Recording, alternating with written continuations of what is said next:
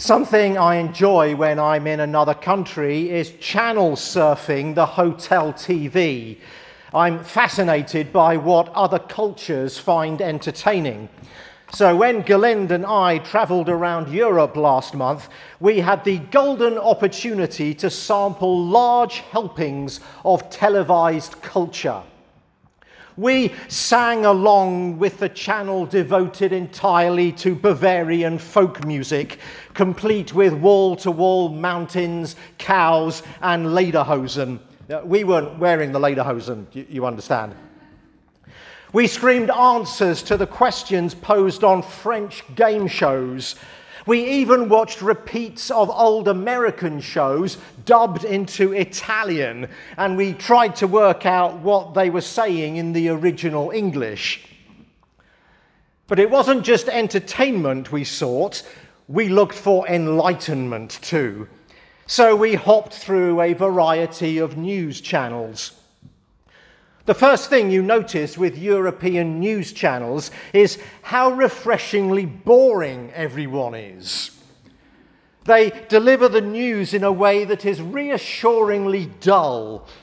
I reckon if you can fall asleep watching the news, it's been a pretty good day in the global village. It's a shocking contrast to the US, where if you can make it through 10 minutes of cable news without becoming angry or depressed, you have a, a shell of steel around your emotions. Outrage boosts viewing figures, and viewing figures increase advertising revenue. So it was with enthusiasm that we stumbled upon a news channel called RT hosted by British and American presenters. They were doing a deep dive into Amazon.com and the negative impact that globalism is having on small businesses. The coverage seemed fair, fact driven, and undeniably true. We were hooked. And so, for the next couple of hours, we watched news bulletins and another in depth piece of investigative journalism, this time into American housing policies. In particular, this documentary examined how African Americans have been intentionally squeezed out of home ownership, thereby perpetuating systemic poverty and injustice. We were deeply impressed. Why can't Americans see this channel? We asked. People in the US need to hear this stuff. And then Galind pointed out that this news channel had no advertising. Weird. We looked at each other. I wonder how it's financed. So I asked Google and discovered the shocking, scary fact that RT stands for Russia Today, and the channel is owned, financed, and operated by the Russian government. It is their slant on the news. We had spent three hours consuming very skillful Kremlin propaganda. And the really scary part was the stories were true. Uh, globalization is challenging. The power of a few multinational corporations is problematic. African Americans are the victims of housing injustice, and this has contributed to generational poverty. The problem wasn't with the stories themselves, but the reason those stories were aired. It wasn't the content, but the motivation that alarmed us. It wasn't the words, but the music. RT used truth to try to create chaos, to aggravate ill feeling against NATO. Uh, this was the week that the governments of NATO announced their troops' withdrawal from Afghanistan. RT's goal is to cause disillusionment in the West and to grow tension and division in the United States. We felt foolish and dirty. We had listened to the words but paid no attention to the music.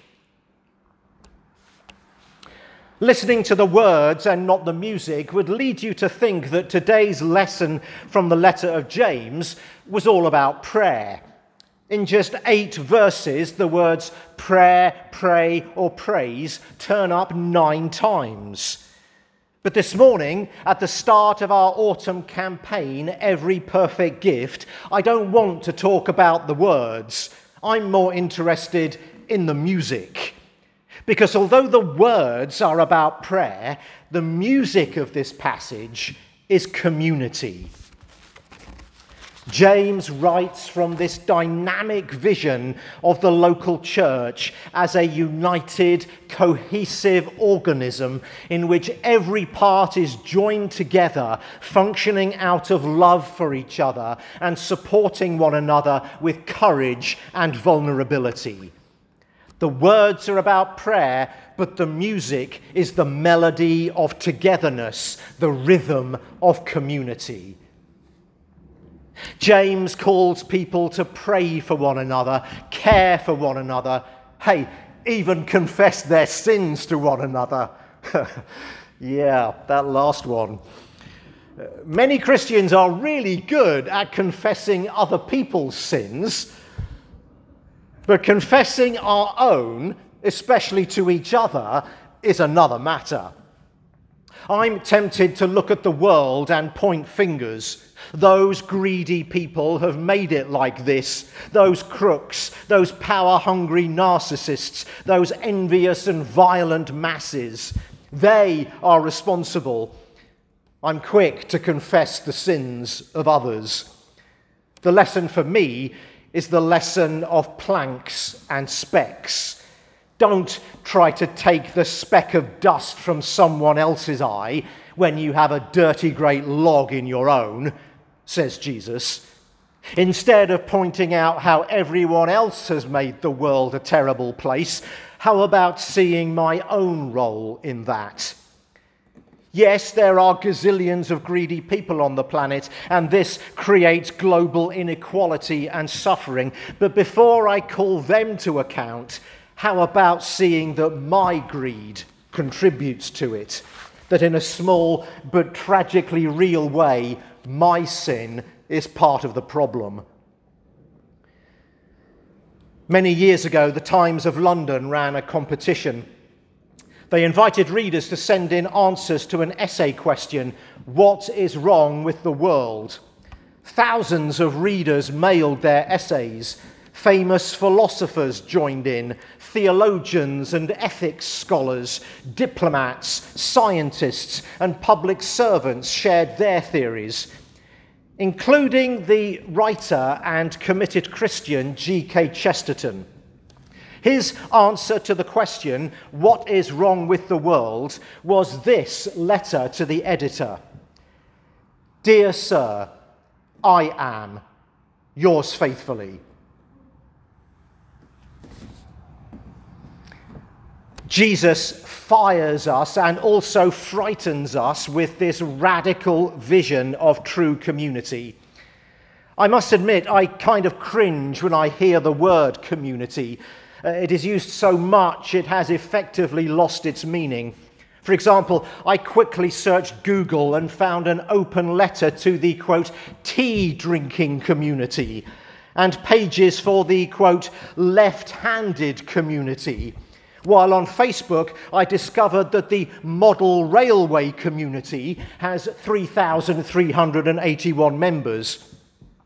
By the way, I'm a member of those first two, but are they real communities? Does being left handed mean I am part of a community with a six year old boy in Indonesia? Does the fact that I like a nice cup of tea make me part of a community with an 80 year old woman in Central Africa? We use the word too lightly. Having one thing in common with someone doesn't make us part of the same community, especially if that characteristic is as trivial as liking tea or model trains. Tea drinkers share no common story, no common experience of suffering, no shared deep rooted identity. Real community is sharing a common dream, experiencing common pain, celebrating common values, rejoicing in a common story that gives us our identity. And the Christian community, the church, meets that definition. We have a common history 2,000 years of worshipping God the Father through God the Son in the power of God the Spirit. We have an invisible but strong connection with Christians who have gone before us. Even though we lo- no longer see them, we are joined mysteriously but powerfully in one unbroken fellowship. We share a common pain our millennia of persecution and of self denying, cross carrying discipleship.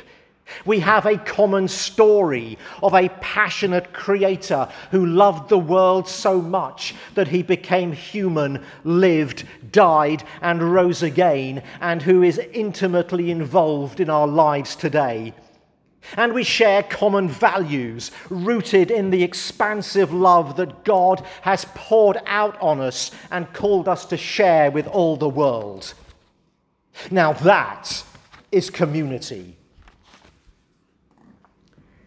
The overwhelming tone of the music that James writes is this We can't do this alone. Following Christ is hard enough without trying to do it in isolation. Being a Christian is demanding enough without trying to do it in superficial relationships. We need each other. The pandemic has shown us two frustrating truths. Human beings are made in the image of God, who is community. We therefore need relationships. We crave social connection. But the pandemic has also prevented that from happening. We have tried to adapt, but a Zoom meeting really can't make up for an in person get together. According to the Kaiser Family Foundation, last January, 40% of American adults reported symptoms of anxiety or depressive disorder. Usually it's 10%. 36% reported difficulty sleeping, 32% problems eating, and 12% reported an increase in alcohol consumption or substance use. At the start of the pandemic, people mused that lockdown was not going to be a big deal for introverts and they would have it easier than extroverts. And yet, According to BBC.com, psychologists have long known that introverts tend to experience more intense emotions and they find it harder to regulate them. They also find it harder to adjust to new situations, all of which makes the pandemic equally painful for the introvert and the extrovert. Last week, we passed 675,000 American deaths from COVID 19, a larger number than the flu pandemic of 1918. Our hopes for uh, a grand autumn of near normality at St. Paul's have been overwhelmed by the harsh reality of the Delta variant. And so we meander into another phase of life, wondering how we can be the church, how we can build community, how we can be there for each other when we can't be here for each other. Each autumn, we have the amazing opportunity to dream, to allow our imaginations to play with God's Spirit and together compose a song what will be our rhythm?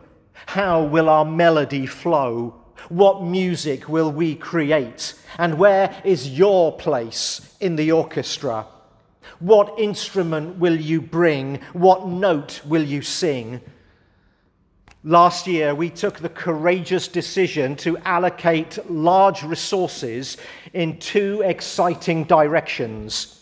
One was investing in new technology and media so we can minister more effectively in this fast changing culture. The other was to invest in our ministry to young families because that is the field where God has placed St. Paul's and the field is ripe for harvest.